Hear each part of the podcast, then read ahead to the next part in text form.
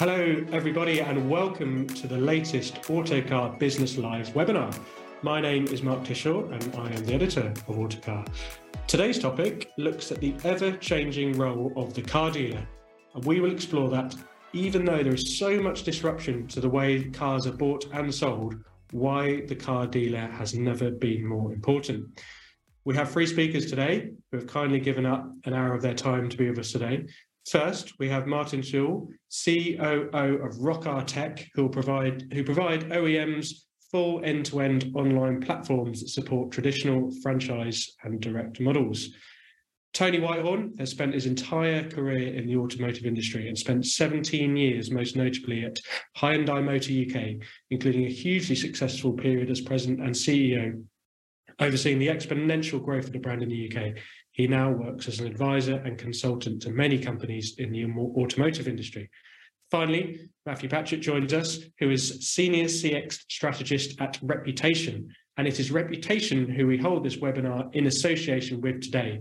Reputation, the automotive customer experience specialist that is changing the way companies gather and act on customer feedback to drive decision making and enhanced enhance customer experience programs. Please do ask any questions uh, you have for uh, any of our panelists today using the form uh, on your screen, and we'll get to the, as many of them as possible. I've already had a couple come in, so please do keep them coming in. So, Tony, let's, let's come to you first for a bit of scene setting. How do you view the role of the car dealer now, and how quickly is that changing? Okay, yeah. Hi, Mark. Hi, everybody. Um, yeah, I think that the fundamental uh, situation of the car dealer hasn't fun- really changed over well, forever, really. Be- and the right, why is that? It's because people want to have a, a local reference point for when they buy something like a motor car. They want to go back to somebody physical because something might go wrong with it. And so, so the car dealer itself hasn't really changed in terms of its presence. How will it change? I think what's going to change is the emphasis which is being placed upon the dealer by the national sales companies or the OEMs. And that's because they are being hit big time with growing costs and their margins have reduced significantly. They need to go and find more margin. And the best way for them, they believe, to go and get it is to go and take some of that margin away from the dealer itself and therefore use that for themselves and prop up their costs. So, yes, it will change, but it hasn't changed dramatically until now. Thank you, Tony. So, so, Matthew, can you tell us about some of the work you do as reputation with car dealers and how that work is beginning to change and evolve? Uh, yeah, good morning, everybody. So we're a, a software as a service organisation. Um, um, within automotive, we work with OEMs and dealer groups, and we effectively help manage their consumer feedback from acquisition through to loyalty. So in terms of acquisition, we help clients with their online reputation. So ensuring that they look as good as possible as they can online. So information on their Google My Business page to review volumes and responses, um, which ensures ultimately that key information is accurate um, and ultimately it makes um, them easier to be found by their customers online. Then on the loyalty side, it's all about using solicited customer feedback, so voice of customer program, to understand where within the customer journey clients are performing well and where they need to focus. So we do this through key metrics, text and sentiment analysis, and action planning. And then I suppose in terms of evolution, Mark, to your point, um, so we're starting to see that online reputation is becoming more and more important. Um, so we have our patented reputation score, which looks at a number of online metrics, um, and this is being used more and more by our clients as a key metric and for remuneration. So if customers don't like what they see online, uh, they'll simply scroll past onto the next business um, and that's all done within a, a, fraction of a second. So that's where we try and help. Thank you, Matthew. And Martin, a similar question to you. What is Rockar's role with dealers at the moment and how is that evolving? Well, you're, you're just on mute there, I think, uh, Martin.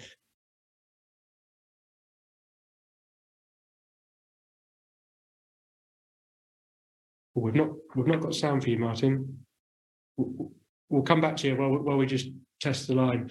Tony, I was wondering, um, just just to build on on on your point uh, before then, agency is the word on everyone's lips, and, and you, you, you touched on it there. And this isn't a webinar purely about agency, but I think it's let's get the elephant in the room out of the way. It's clear this is driving the change more than anything else in dealers at the moment. Yeah, and, and understandably, it's very interesting as well to have a look at people who are coming new to the marketplace. So Polestar, really, you know, a good example. Um, they don't have any legacy. They don't have any heritage, but they haven't got any legacy. So therefore, what they're saying is, what do we think is the best way to go to market in this in this day and age? And they've gone immediately with agency model. You start to have a look at some of the new people coming to market. So NIO, they, they will go direct. Um, people like um, Lynk & Co, they will go direct. So all the new entrants without any dealer legacy are going either direct or agency models. So that to me says something about the environment in which in which we see uh, things moving forward. And the thing is, is that of course Mercedes have gone um, agency. Um, we've now got VW who have changed their whole uh, infrastructure in terms of their um, uh, their management structure. They're talking about head of direct sales. So they're going to go agency at some time. And of course, their EVs are. So there is this, this sort of bow wave that is starting to come on the agency model. The minute that somebody really starts to go full agency is the minute other people follow. So it is coming. Um, whether we like it or not, it is coming. But lots of people are waiting to see how successful it is and where are the pitfalls. Um, while some people want to be an early adopter, other people want to just see where the issues are going to be. Thank you, Tony. Martin, we, are you up and running? Can we can we hear you? I, I think so. Can you hear me now? Loud and clear. So we'll. Uh, Yeah, don't know what went wrong there.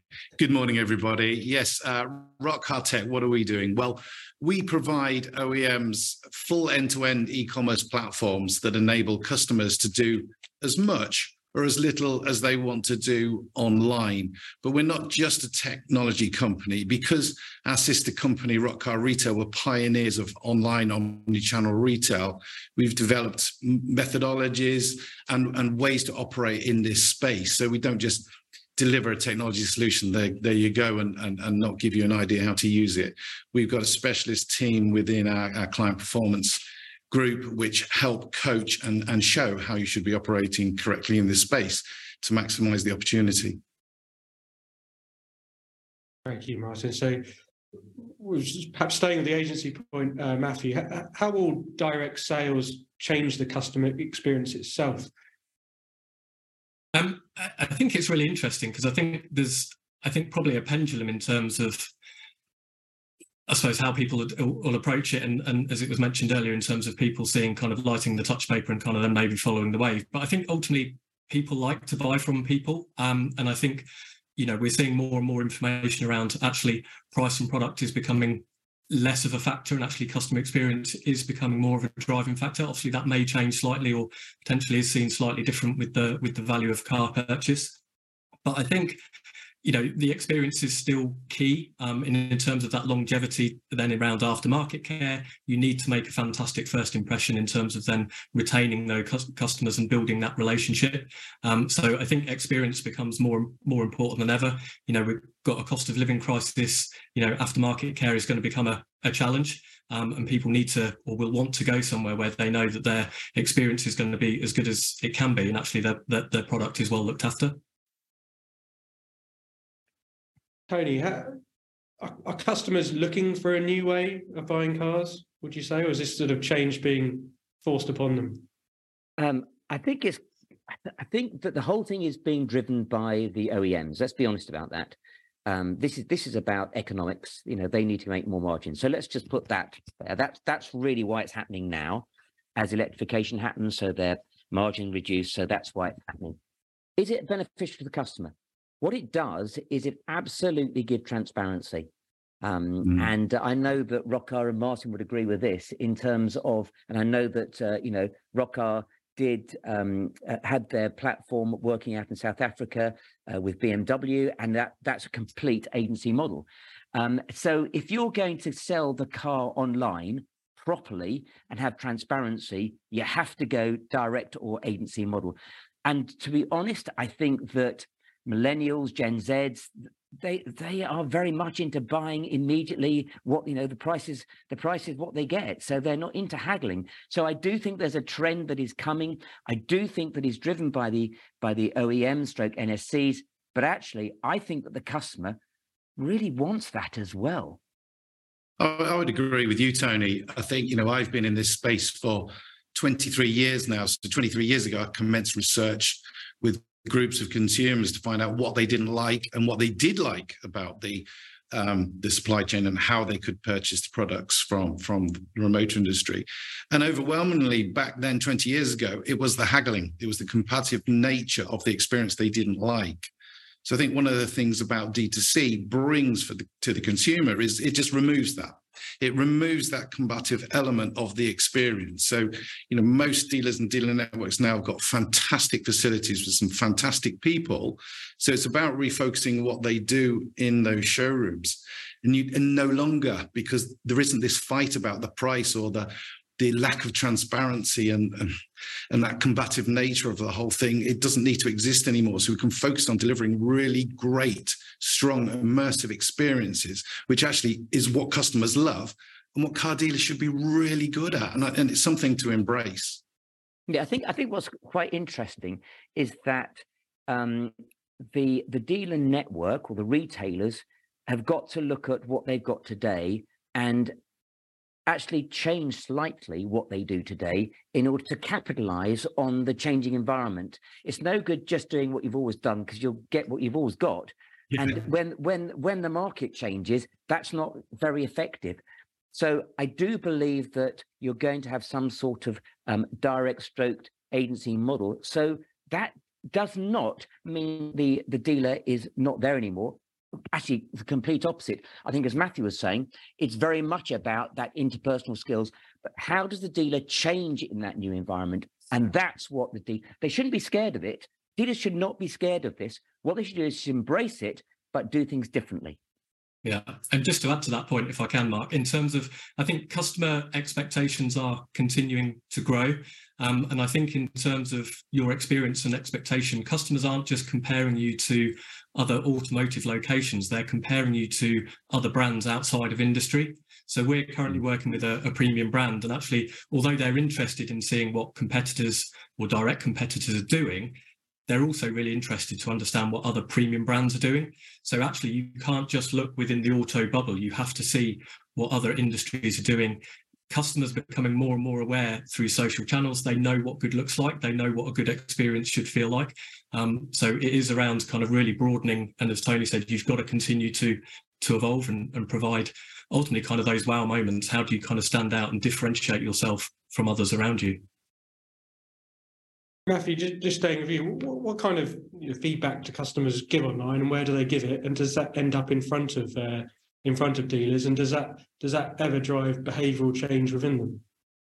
Yeah, absolutely. So um, I think online, as you know, and Tony mentioned it as well, in terms of I suppose the millennials. You know, my children have a very different way of communicating and interacting than than I did when I was young, um, and and people are quite vocal. They, you know, if they put something out in the public domain, they expect a, an immediate response. So I think that kind of ethos is is growing and growing, and um, you know, we see all types of feedback in terms of, you know, anything around delivery delays or, you know, people just not being acknowledged when they walk in the, the dealership. And, and that's how we try and help. We try and help surface that information, understand through the entire customer journey, you know, what people are doing well, where they need to focus and really trying to support organizations drive on those pain points and, and you know, make informed business decisions that will help er- eradicate any kind of friction really already got some some good questions coming in, as well as a, a comment to you, Tony, on your point on uh, on Chinese brands. But a, a, question from from Pat Hoy: Why do some OEMs think they can run a successful car retail operation? Very few, if any, attempts at such have been truly successful. A well-run dealer or dealer group with great local market knowledge and the flexibility to respond to that knowledge, unencumbered by the straitjacket of centralized marketing and sales process, will provide consumers with a far better service and deal yeah, I'll, I'll come in on that one, certainly. Do you know what? He's dead right. I mean, I, I've worked for, as you know, I've worked for a few OEMs, um, and the OEMs, fundamentally, what are they good at? Sales, marketing, distribution. They are not good at retailing. That is not what their core competency is. So that's why the dealer network is still going to be around. Um, and it's what's important is that the NSC and the dealer should have a, a very transparent relationship and that the, the, it is the dealer who still has the interaction with the customer, not the OEM. Um, because although they might do the, the the the online and they might do the transaction, the relationship is still with the dealer themselves. Under GDPR, of course, there's going to be some challenges, but I believe that a good dealer will capitalize on the agency model such that when the car gets, let's say, a good example. So transactions done online, it's done through the Rockar system, and uh, the customer comes in, he comes to the handover. It's at that point whereby the dealer now has the opportunity to build a relationship with the customer. It might be the first time that he's seen them when they come to hand over the car, but that's the opportunity they can sell add-ons. That's the opportunity that they can ensure that through GDPR that they can have an ongoing relationship with the dealer net, net with the, the customer. So it's a very different situation. The emphasis is on the good handover. It's not on the deal negotiation. I think you're I think you're right there, Tony. I think additionally, I think I think there's a massive myth going on at the moment to say that OEMs want to pivot to become the retailers. They don't. That's why they've still got dealers and retailers in, in place what they're merely moving over is, is to a D2C model. It's that transparent pricing we were talking about five minutes ago. And it's about understanding what part do you play in the sales funnel and how, how you can work together to complement the, the whole proposition to, to deliver all the fine points that Tony was talking about. But I think we shouldn't get too hung up on, on OEMs suddenly changing their their, their head office to become a retailer. That's not what, what it's, a, it, it's about at all. It's about delivering a an, an, experience and a proposition that's fit for purpose. You know, the, the world's changed significantly for everybody. You know, COVID really kicked, kicked that off, didn't it? But we're seeing we talked about rising costs earlier on, but we've got rising employment, uh, utilities, stock shortages, you know, new entrants coming because online is as Tony sort of talked about earlier, those those new market entrants coming in with completely different supply chains. You've got people nibbling away at used cars, buying stock directly off consumers. You know, the whole world has changed. It's probably never been more dynamic. So I think the industry needs to embrace the change and and the tools that are, are becoming available to take these challenges head on. I think as well, just to add to the points that Tony and Martin have made, it's around the power of moments. So actually, if the customer journey is changing slightly and their, you know, their their interaction with a, a, location is less, it's around seizing that opportunity. So as Tony mentioned in terms of handover, actually that then becomes a really powerful moment. Um, and great customer experience isn't driven by luck or judgment. It's around actually thinking about that journey, thinking about the processes that really work. Um, and I think again, it's around really making or taking advantage of those interactions and really excelling in those areas. Yeah, and I just well, coming back on one other point with this D2C move, there that this is a fundamental shift, of course, and I guess it would be naive to think if um, nothing would change for you in your day-to-day life as a dealer, and and if you don't look at what you need to do and what need, you need to change, then then that's probably not going to work for you. So I think it's about making sure you've understood what your what your part in this new relationship is, and and structure the businesses accordingly. Matthew, a lot of this involves fundamentally a switch to digital and, and kind of more digitized processes. The power of Google can't be underestimated as well. How, how much influence has Google had over the customer experience um, over the years? Yeah, Google is massive. They're they're just a juggernaut, aren't they? So um, eh, eh, you know, a, a, lot of obviously brands will invest in, in their website and rightly so in terms of key information, but what I suppose we're realizing is that Google has become the front door really for a lot of brands, um, and customers will search. That's kind of where they go. That's where their first impression is. So ensuring that kind of your your perception on Google or your online visibility, your reputation within Google, ensuring that is accurate and up to date is, is paramount. Um, as I kind of touched on at the start, you know, people will be browsing in terms of actually where they take their car, maybe for aftermarket care. They'll be kind of watching a program on the couch. They'll be scrolling through and if score, if the score or information or reviews aren't, aren't positive, then within a split second, you know, they've scrolled by you and they've gone on to the next organization. So it's really imperative in terms of ensuring that information online is accurate um, and that if customers are posting reviews on there, that you're acknowledging them and that you're responding to them. And I think on that point as well, there can be, or I've seen people get quite wary of, of giving bad news or and actually i think we need to change that mindset as well you know there's lots of analysis there that actually if a customer has a poor experience if you acknowledge it and turn it around um, they can become some of your biggest advocates.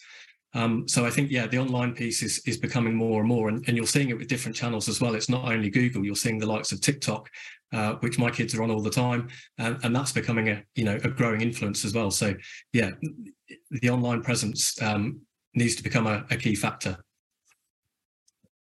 Tony, how, how did you notice the, the rise of online in, in your time leading Hyundai? How, how much of your time was devoted with um, customers emailing, finding your email address, maybe complaining or praising dealers?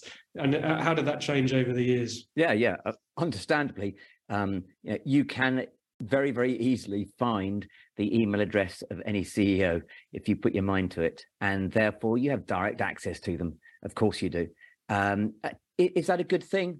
It's not a bad thing, to be honest um, as long as it's quite tempered and and these things are. But, but hey, online is where everything's going. Let's be honest about it.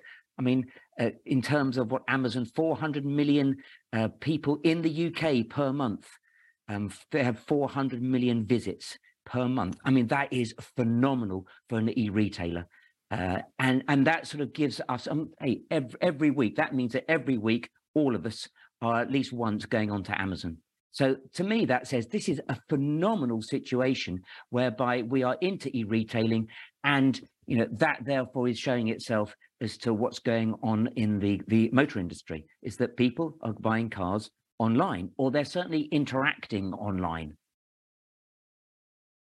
Martin, with the work at, at in particular, a company that's kind of shaken up automotive retail um, in many ways. How, how uh, quick have dealers been to embrace change, to modernize and adapt?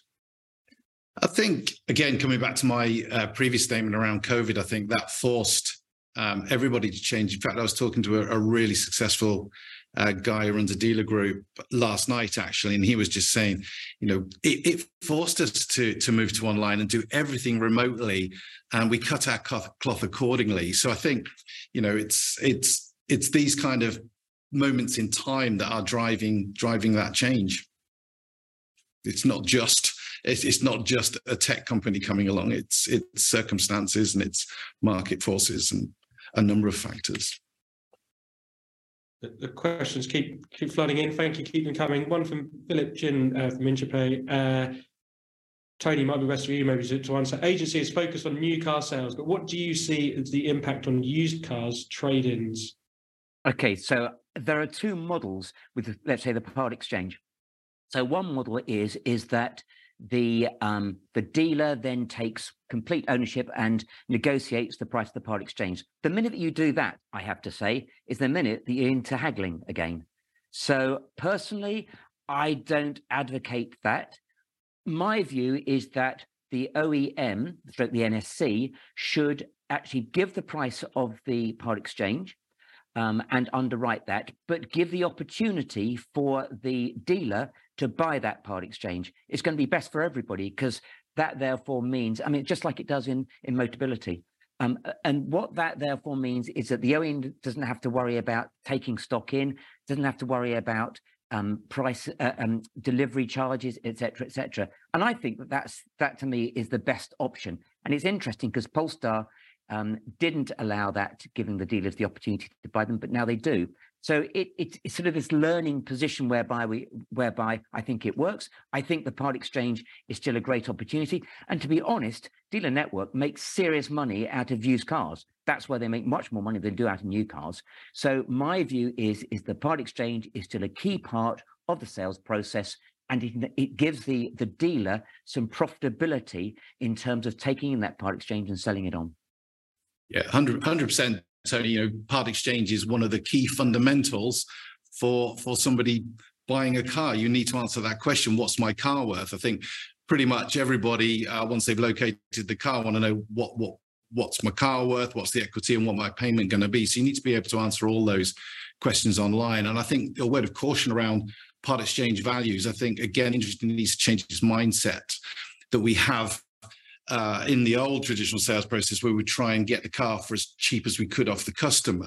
We need to be super competitive online, and we need to we need to deliver a, a value or a price for that vehicle that we will stand on. We need to be confident that we're delivering the best value, and some of those underwritten services, of course, are are putting in or building in that that sort of risk um, removal for them. So therefore, they're not delivering the best value online for those part exchanges. And it's so easy for the digital native now to go onto WeBuy or or anywhere else now to see what they can get um, for for their car. And of course those platforms are growing exponentially because we're not serving the best value as dealers or OEMs online today. And then what happens is that the dealers go uh, are looking for stock and they're paying paying way more than they should have uh, because they weren't serving competitive values online in the first place. So just a word of caution. I think part exchange has to be part of that online journey, but we need to change our mindset. We need to be delivering the best, most up-to-date competitive price on the day, or we're going to lose that opportunity to some of the new entrants. So, Martin, can I just ask you then? So, in South Africa, when um, they had the part exchange, how does that work in South Africa under the under the agency model? Is that then underwritten by the dealer, or is it underwritten by the NSC? Yes, it's, un, it's underwritten by the dealer. So it was quite a tricky one for us to deliver in South Africa. They don't have anything as sophisticated as CAP uh, out there, but they they do have a, a database of values.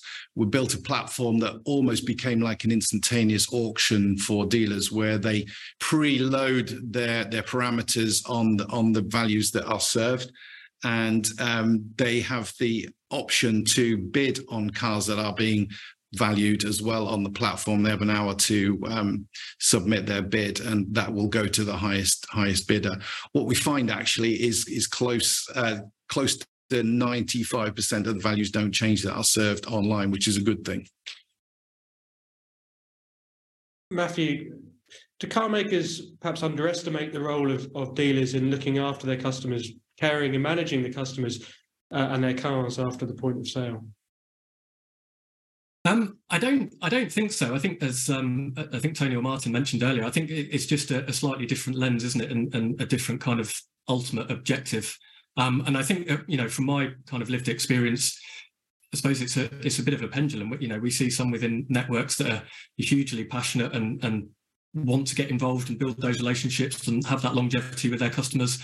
Um, and others, for whatever reason, different challenges, not necessarily that they don't want to, but for whatever reason, it, it just doesn't quite happen. So I think the intent is there. I think just sometimes from probably um, you know OEMs it, it's just around that different perspective. You know they they kind of set very strict targets and rigorous process and then sometimes it's actually going through you know seeing it a customer or being you know seeing the dealer as a, a customer and actually thinking okay how does that work in practice? How does that work in reality? Does it make life easier for the for the dealer or not? Um, and i think in terms of you know from dealers to customers and oems to dealers it is around actually how do we make life easier for everybody um, because that's ultimately what we we all want. And, and dealers have, and, and, Martin will attest to this, I'm sure. Um, you know, they have loads of systems, they have loads of logins. Things don't always talk to each other, so processes become cumbersome and complex. Um, and I think it's around actually how do we kind of help eradicate that. And I think, like I say, from an OEM, it's around and I think it's getting better. And this is just kind of my view, but I think it's around actually how can they help dealers more um, and how do they just make life easier? Um, sometimes there's so many targets, different systems, it, it just becomes overcomplicated and, and difficult to manage in, in my experience. Just a follow up to you on that. So my interest in own interest as much as anything. What's the physical IT challenge of, of a of a for a dealer looking to transition to to a new system? I can't can't imagine it's a simple simple process to change. Well, no, for for, for the reason that uh, Matthew just outlined, and and obviously uh, online is a new channel and it's being introduced into traditional sales processes as well, which all have a tech stack to support all that uh, that sort of legacy there.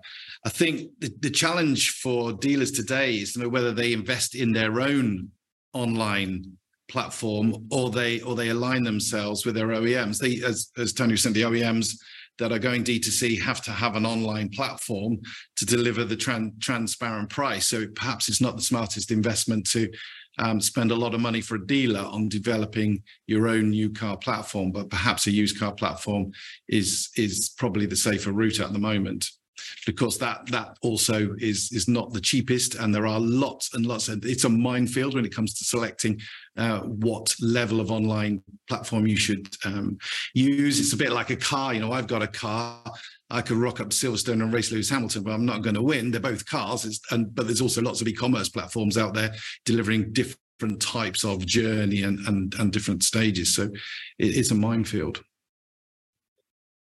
Question, an audience question here is from Simon Monks, who's head of fleet and business at Jaguar Land Rover Limited.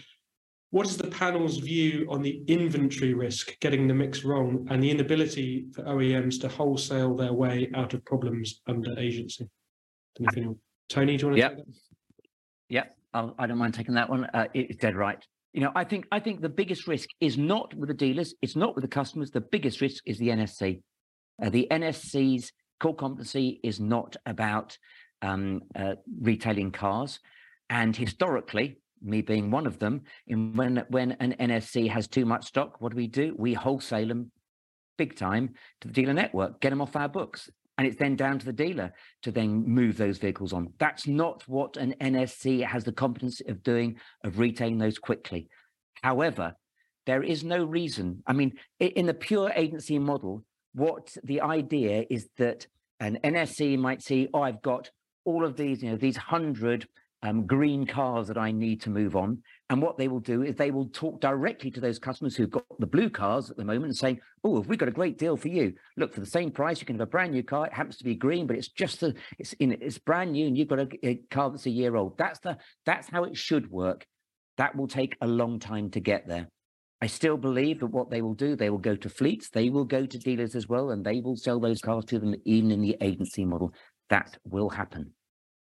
This is this is a good point where we have been talking a lot about um, dealers needing to evolve and OEMs transitioning to retailers, and we've already covered that off. But this is an area they need to evolve around um, vehicle uh, inventory planning. So historically, it's usually done once a year. It's it's retrospective look back on what got registered.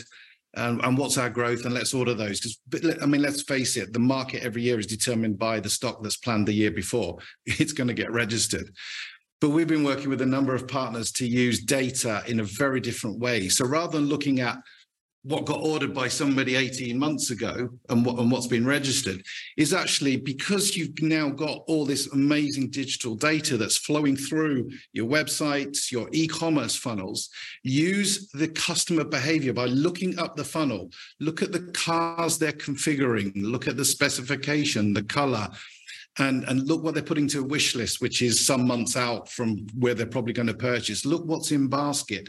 And, and look at that to, to inform your inventory ordering and planning. Don't look at what was registered 18 months ago. Everybody forgets the £5,000 tactical support that was used to move that car on, and you just order some more of them. So turn the whole thing around on its head. Look at what the consumers are actually looking at, not what you think they want. And that will help control the, the problem of overstocking in the future. I think as well, what um, is very interesting about uh, what happened in Sweden with Mercedes is that when Mercedes went to their uh, agency model, is they cut down over a couple of months, they dramatically cut down the number of variants in each model lineup. Uh, and that has to be a necessity. They cannot have an extensive model lineup and bring mm-hmm. those vehicles in because otherwise they'll be stuck with them. And historically, mm-hmm. they would just dump those on the dealers. Let's be honest, they'd wholesale them to the dealers. That is not possible anymore, fundamentally. Uh, so therefore, they will restrict it. What is fascinating about Lynk & Co. is Lynk & Co. sell one car in two colors. And they have mm. never had problems about mm. people saying, oh, if only did more colors. Because it's that age old situation when you say to a customer, so um, what color do you want? And the customer will always say, what colors do you do? They don't say, oh, yeah. like a yellow one. So therefore you say, well, these are the three colors we do. Okay, well, I love that one. So it it is about the, as, as Martin says, it's all about the the OEMs now restricting um, the model lineup such that the NSC does not get bottled with a large amount of inventory. Matthew, perhaps building a bit more on what, what Martin said then about sort of reading the market and forecasting. Why is it important then for, for brands to do more competitor analysis than have ever done before? And, and what's the changing role of, of looking what your rivals are doing at the moment? So I think yeah, it's um, it's I think it's becoming increasingly important, and it, it's really difficult. And so everybody's super busy, and it's difficult to sometimes look outside of your own world. But we're we're starting to work with organisations, you know, nationally and locally, that competitor kind of analysis and intelligence is becoming really important for them. Um, in particular around kind of online activity, it's all public data, so people are utilising that to their advantage. And actually, at a local level, we're starting to see, you know, people are kind of I spying, but they're looking at what other people are doing. They're seeing what the strengths are, what their weaknesses are, and they're actually um, changing their own then tactical approach to say, actually, this competitor isn't particularly strong or wouldn't appear to be particularly strong in, in X area. Actually, that's an area that we're going to kind of really dominate. So, um, you know, we've been working with a, a kind of roadside service um, provider, and they're looking at their competitors and, and, what they're doing around EV charging in particular. Um, and that's something that this then becomes to, to the forefront for them based on analysis that they're doing around other competitors. So it's it's it's, it's really important, um, and it, but it's just making sure I think that um, information is up to date and, and accurate. Uh, you know, OEMs a lot of the time. You know, in terms of syndicated studies, they can be quite dated and they are looking quite far back. Um, and I think it's around just trying to ensure that you're looking at the here and now and, and kind of Martin touched on around the ordering process it, it's kind of looking forward rather than looking too much back. Um, but as we say expectation is changing all the time and um, if you stand still then you're you're going to be in trouble so. Martin the physical uh, experience of a car dealership how can that change and, and does it need to? I mean, we've heard of the years that they're a place to go and plug your electric car in and, and go a cup of go and have a cup of coffee is that kind of living in the real world, or, or, or do dealerships can they can they evolve? Should they? Do they need to? Yeah, I think, I mean, we touched on this earlier on, didn't we, with um, D2C, that it removes that competitive nature of the existing experience, which enables you to transition and focus away on delivering that immersive experience and, and, and delivering those memorable moments that perhaps will set you apart from uh, a, a, competitor. So it becomes less about price, more about the experience. And I think that was also being spoken to, uh, spoken about by Matthew earlier on. So I think it's all leading that way to much more of an experiential um, delivery in in the supply chain for dealers. I think just on that point as well, Mark, in terms of I suppose if you look at other industries, you see like coffee shops now, they're you know they're invading, well, say invading, but they're they're appearing in in kind of you know clothes shops and and different yeah. areas. You know, you you go to sports shops and they've got kind of games areas around consoles and things. They're giving customers another reason to go there. And I think potentially with dealers, we've seen, you know, over my time, I've seen some fantastic examples where kind of free car washes and ice creams on a Saturday or whatever it kind of gives people a reason to go there. And then again, you're getting more immersed in that kind of location or that brand. You're seeing what other product offerings that they've got, accessories. Um, and, you know, it, it's never necessarily going to be a, you know, it, it's always a degree of a distressed purchase maybe, but actually giving customers another reason to visit, um, I, I think kind of will help no end. Yeah, I, I, think you're right. I think it becomes ever challenging for dealers as the demand for bigger and bigger facilities push them further and further out of town. You really got to incentivize the customer to come in, make get up, turn to your partner, say, "Should we just drive to the local dealer for a coffee?" I think it, has got to be more than that. And I think it's interesting what you said there, Matthew, about coffee shops popping up. They're they're putting themselves in front of the consumer where the consumer is, and I think that's that's why we decided when we came back to the market in 2014 to take the brands and and and thank you Tony for giving us the opportunity with Hyundai all those years ago, taking the taking the brand uh, to the consumer and and being able to deliver a very different experience in a very relaxed environment. So it was completely different for a consumer to walk into one of our stores versus a, a traditional dealership. Tony, uh, position you may have been in over the years, dealers have been asked by, by OEMs to invest so much in, in bricks and mortar sites, but it seems from a drip feed of news here and there, rumour here and there, that, that many of these franchises under under review with agency. What kind of friction would this cause between OEMs and dealers? Yeah, I mean, I'll be completely honest with you. Is that uh, I can say this nowadays? Is that OEMs do have these vanity projects um, which do end up costing the dealer a huge amount of money. Uh, under the agency, they're not allowed to do that. If it's a pure agency model, that is illegal. They just can't do that. Anything that is that is brand specific under an agency model has to be paid for by the, the brand itself, by the, the NSC. Um, having said all of that, I do believe that whether it be agency or quasi agency, whatever it happens to be, I do believe that people are much more aware that getting dealers to spend huge amounts of money um, on their facilities is not the be all and end all. It is more about the actual experience, which is to do with the online uh, experience, but also to do with the interpersonal skills. It's not quite so much to do with the premises. And to be honest, what I can see happening is I can see more multi um, franchise sites happening rather than big solo sites happening. Uh, I do believe that that's going to be another function. It sort of comes in a little bit what Matthew was saying and Martin was saying about, you know, is there other reasons why I should go to this site here? Yes, actually, this is a massive site. I can put three brand experiences in this site. Um, it's a better utilization of resources. Um, it, it, it sort of fits better with what a customer wants. Uh, so from my perspective, I think that there's going to be some dilution of Solus facilities and more towards multi-franchise sites, but still keeping that brand identity. I think as well, just to add to Tony's point, it, you can't you cannot underestimate the the power of people and your employees. And um, like most industries, I think um, auto is quite incestuous, but I think it is changing. You know, I was speaking to somebody a few months ago, and they, you know, they are starting to look in terms of customer experience. They were looking at people outside of auto, so actually they were looking for people that were really skilled in customer experience. So whether that's hospitality or retail, and then bringing that into their environment in terms of again systems process, you can kind of teach those, and actually it's fantastic to to get an outside in view, you know, a new pair of eyes in terms of how you run things. And again, I've kind of touched on it a few times before, but it's around, you know, people know what good looks like, and you're not just competing around auto, you're competing around other industries. So utilizing, you know, brilliant people that have got naturally good people skills, uh, again, is really critical because people buy from people. And, and just staying with you, Matthew, how do you begin to understand what really drives customer advocacy and loyalty? And how how important or how up for grabs is customer loyalty going to be with with the switch to digital in, in the way we buy and sell cars?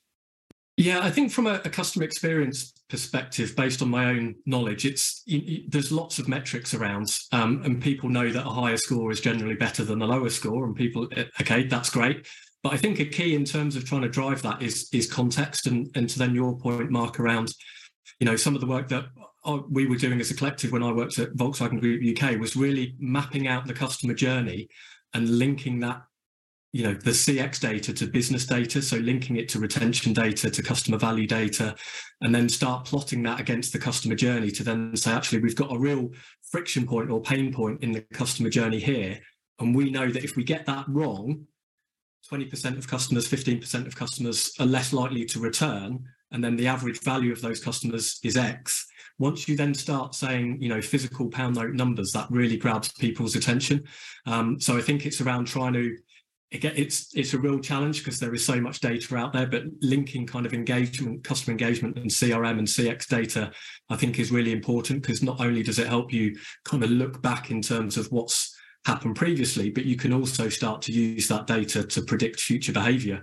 Um, you know, the volumes of data that VW were looking at, you could then start to determine to say, as I said, actually, if you get a particular point wrong in the journey, there's potentially this this impact and that really grabs attention. And I think, you know, loyalty is always up for grabs. You know, it's history dictates that the, you know, you know, the hunter becomes the hunted. And um, it's it's really difficult to kind of maintain that high standard. You know, in terms of a CX perspective, people think it's it's quite easy, and I suppose in theory or the theory of it sounds quite easy, but actually in reality, delivering a great customer experience consistently day in day out is a real challenge. You know, staff turnover, sickness, new products, you know, delays. Trying to maintain and, and be aware of all that and deliver what's best for the customer is is not always easy. I think as well, what's what I find quite interesting about moving forward, let's say to some sort of agency model, is the focus is going to be on the handover, as we've already said. And the handover is the most enjoyable part for the customer. Um, the worst part for the customer is the close.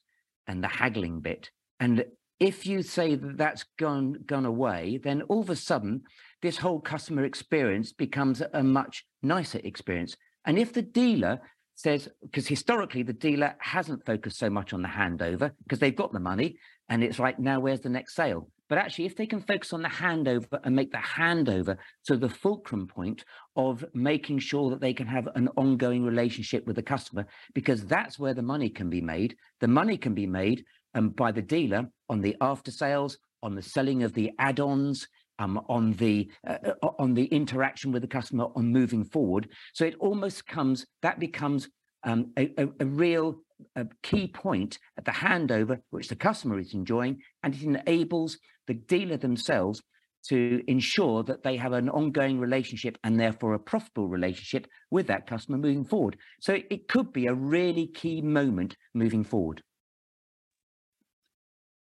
Question from the floor um, from Sam Shah, uh, VPS Limited. We've heard why the agency model can work well. Why might it not work well? What are the downsides to implementing this model with the unique car buying culture in the UK? Will customers lose value with the removal of discounts? Martin, do you want to take that one? Um, wow, that, that that is a good question. Would the customer lose value? No, I, I don't think so. I think because you've got one transparent price, you you the consumer is comfortable that they've paid the right price. I think in the in existing um, negotiable model, you're never quite sure whether your neighbour's got a better deal than, than you or not. And of course, having that ability to single price the car across the nation also removes that ambiguity uh, for what the true value of the vehicle is, and therefore it should stabilize um, those residual values. And particularly if you deploy some of those um, data-led inventory management methodologies we're talking about, so your supply is right. I think it it, it should firm up residual value. So ultimately, delivering lower PCPs, lower contract hire, uh, easier renewals, and and deliver better value for the consumer. Matthew, you, touched before on, uh, on employees within this. Is car retail good at attracting people to come and work in, in the industry, and, and can can digital and a new way of selling cars attract a new talent pool uh, into the industry? Yeah, I think as I touched on earlier, I, th- I, think it's getting better, and uh, as I kind of mentioned with a few things, I think it's a bit of a pendulum. Some do it really well, others maybe maybe not so. But I think again, going back to kind of online reputation, not only is that important from, I suppose, a new customer perspective, but it's also really important now from future employee perspective. Um, people are becoming uh, not necessarily more picky, but you know they you know values and you know environment and kind of sustainability, all of these kind of things, as an example, are becoming really important. So you know future employees want to find out about who they're potentially going to be working for and kind of the pros and cons for that. So again, around you know online experience if you've got negative reviews on glassdoor as an example kind of trying to ensure that you're you've positioned yourself as positively as you can do online is is really important because future employees will do their do their research.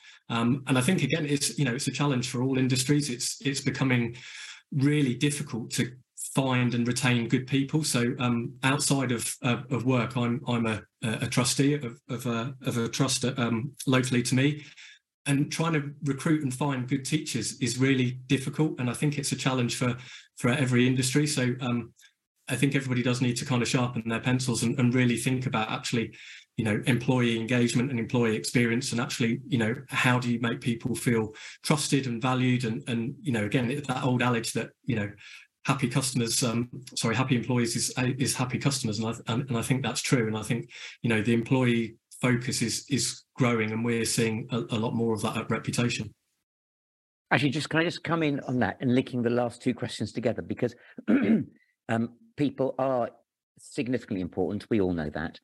Uh, but if you get the right people in the dealership in the agency model, then my belief, and those are people who are worried, uh, who are focusing on the customer, not on the deal. They're focusing on the customer because the deal's been taken away from them they focus on the customer, then I believe that the agency model for the dealer is actually a good thing um, because it will enable a longer term relationship with the customer. Yeah. Where are the negatives to the agency? Where are the negatives of the agency? Negative to the agency is with the NSC. Um, I think the OEM That's the manufacturer. They go, this is a really good idea. We can get, get more margin. The dealer, if they adapt and get the right people, they can leverage and make the benefits out of the agency model. It's the people in the middle. It's the NSC. I've come from an NSC. Let me tell you now, we are not good at retailing. That's not what we do. So it, therefore, we have to focus on the things that we are good at and almost give some of those opportunity in terms of the, the, the chatting to the people. That goes very much still back to the dealer. But it's I don't think that the NSC has got the core competencies in many of them to properly do a good agency model at the moment. That's where that's where the, the I think the pinch point is is with the NSC. Interesting. Another question here. Well, two questions I could probably link together. One from Paul Reeve from Cazoo. Uh, a question to Tony. Um, Paul works at Cazoo. What is your view on Cazoo and, and Cinch? And I guess that could lead into Sue McAllister's question on do you see online marketplaces like these as, as a threat to dealer profitability? okay, great question. Thank you very much for that one. Okay, what do I think? I think that Cazoo has got a lot of good things. Cinch has got a really good things because a lot of it is done online, and I know a number of people have bought their vehicles online, um, and that's that's great. I suppose my big question is is that when you get the car um, and you're driving it down the road and there's like a little rattle on the car, you go, oh god, I'm now going to go and get hold of Cazoo and sort it out. Whereas if this were a local dealer, I could just pop into the local dealer and say, can you just fix this for me now? That to me is where I think the so there's some really good things. I think they have challenged people and said, look, there's an online opportunity here, and that's great. But I'm still very much about how does the local situation really work? So I think there's some really good things. I think there there's some challenges with going entirely online. There's a great bit of research um, went on about buying entirely online. And only 5% of the people said that they wanted to buy the car absolutely online and have the car delivered directly to them. This is brand new cars. Um, 14% said they only wanted to go into the dealer and do everything on the dealer. Everybody else wants to do the two of them. So I feel that where the situation on new cars is, is it does get the two together um, in terms of the agency model. It has the online and it has the physical. I think Cazoo, and Cinch have really challenged the whole industry as to how online could work. Um, and I think that there perhaps needs to be, with the agency model, that adds that benefit of being in person as well. Question from Patrick Fuller. Hello, Patrick, uh, from Sophos Free. Uh, digital is better at transaction than selling. What innovation in digital do you anticipate in persuading customers to buy the role that dealers are, are typically so good at? Matthew or, Martin, do you want to, to take that one? So I think if, if I've understood the correct, uh, question correctly, I, th- I, think from my perspective and, and kind of me, again, it all goes back to relationship and use, utilizing technology around forming those relationships. So Tony made a really good point in terms of selling selling online. Kind of you get to a point in the journey, and then as a customer, it's kind of okay, where do I go? And I think again, you know, social, there's so much opportunity around, you know, education and awareness around product features and kind of, you know, remedying any kind of particular issues. I think again, kind of that education, and it's a bit of a strange word that we use sometimes, but making yourself kind of sticky in terms of actually, okay, if, if I've got an issue or if I want to be informed about something, I know exactly where I need to go to to get that information. That would kind of be my take. I don't know whether that answers fully the question, but yeah, I, I think the, it, there's a danger in in looking and reading at some of the stats. You know, we've we've we've watched from the sidelines about what people will do and what they won't do online. You know, I can remember just a few years ago there was a um, an inquiry management company had, had um, published an article saying we've surveyed a group of people and they won't pay they won't buy a car online if the value goes over 15 and a half thousand pounds, which is utter nonsense. You know, we work with one partner's average invoice value is ninety-eight thousand pound online, full end-to-end online sales. And I'll come back to um, a car and a car are not the same, and an e-commerce platform and an e-commerce platform is not the same. So if you look at what's available across the span of OEMs and dealers, the the the functionality and the ability for their e-commerce platforms to fully empower a customer to make a purchasing decision. And Matthew, you're right about uh, being able to surface reviews. You know, think about your own behavior on Amazon. You never buy a new product without reading the, the service and, and, and about the product and get reassurance that it's right. You know, so mapping everything together that customer needs to make an informed decision. It's just not there across the, the, automotive industry. You know, it's like saying if Amazon had shops, would it suddenly go from 100% online to 4 or 5% online? No, it wouldn't, because you can answer all the customers' questions. You completely empower the customer to make their, their online, line decisions. So, yes, there is lots of innovation to come in the online space. There is such a broad breadth of difference between e-commerce platform one and e-commerce platform 10 and, and, everything in between at the moment. So going back to the amazon analogy it's just 10 across the board and it works. And i think that's that's where we'll be looking at the innovation coming through to fully empower the customer so they don't have to go off and research. You know if i look at our sister retail company 65% of the customers are doing full end to end and 86% of them delivered to the house. And you know i'm not saying we have got the well maybe i am saying we've got the world's best platform one of them. And it, and it, enables the customers to be able to make that choice. But then there is still that large amount of people within there that like to um, contact our online inquiry team via live chat or through phone. We make them super accessible just to help them uh, on their way. And, and usually the question isn't how do I check out? It's usually does this car come with? I couldn't I couldn't quite find the, the, the right information. So people do need a help along the line. But I think the opportunity for full end-to-end sales is massive if we all get the innovations right and we all join the dots up correctly. Question uh, mentions the Tesla word, a bit, bit late to bring it in with uh, such a hot topic with only a few minutes ago, but Tony, you might want to take this one from Andrew Burrows, a principal consultant at AB Consulting Services Limited. Surely the agency model demands that OEMs behave consistently. Hasn't the recent behavior of Tesla, abrupt price drops, damaged that credibility? Uh, the answer is probably yes. um, uh, I mean, they did it for certain reasons, didn't they? They needed to actually get a large number of vehicles out by the year end in order to keep uh, the shareholders happy. So it was it was a big reaction. I think I think that's a the issue there is that what you've got is I'm going to say a maverick, but it, let's just call say there is a maverick involved here, um, and therefore there's some very very quick actions that can be taken. We've got a direct model like they've got. There's an agency, there's direct. They can just say right, let's press the button and off it all goes. Um, th- that's dangerous. That's very very dangerous. Um, I think that some lot of good things about the direct model but there's a lot of bad things as well in terms of there isn't some there isn't sort of a, a callback. So so the, the dealer network can come back and say, hang on a minute, that doesn't quite work. What are you doing here? Whereas when the direct model that Tesla has, um, that that was a bit of a, a reflex action that was taken by an OEM. And that's what happens when when those sorts of things occur. I think with the agency model, you've got this tempering effect uh, which the agent themselves enable. Got time for, for, one more question, and I'll put it to each of you with, a quick, quick thirty second response. Um, crystal ball time, car retail in, in, in, ten years. What does it look like? A huge question for thirty seconds, but but.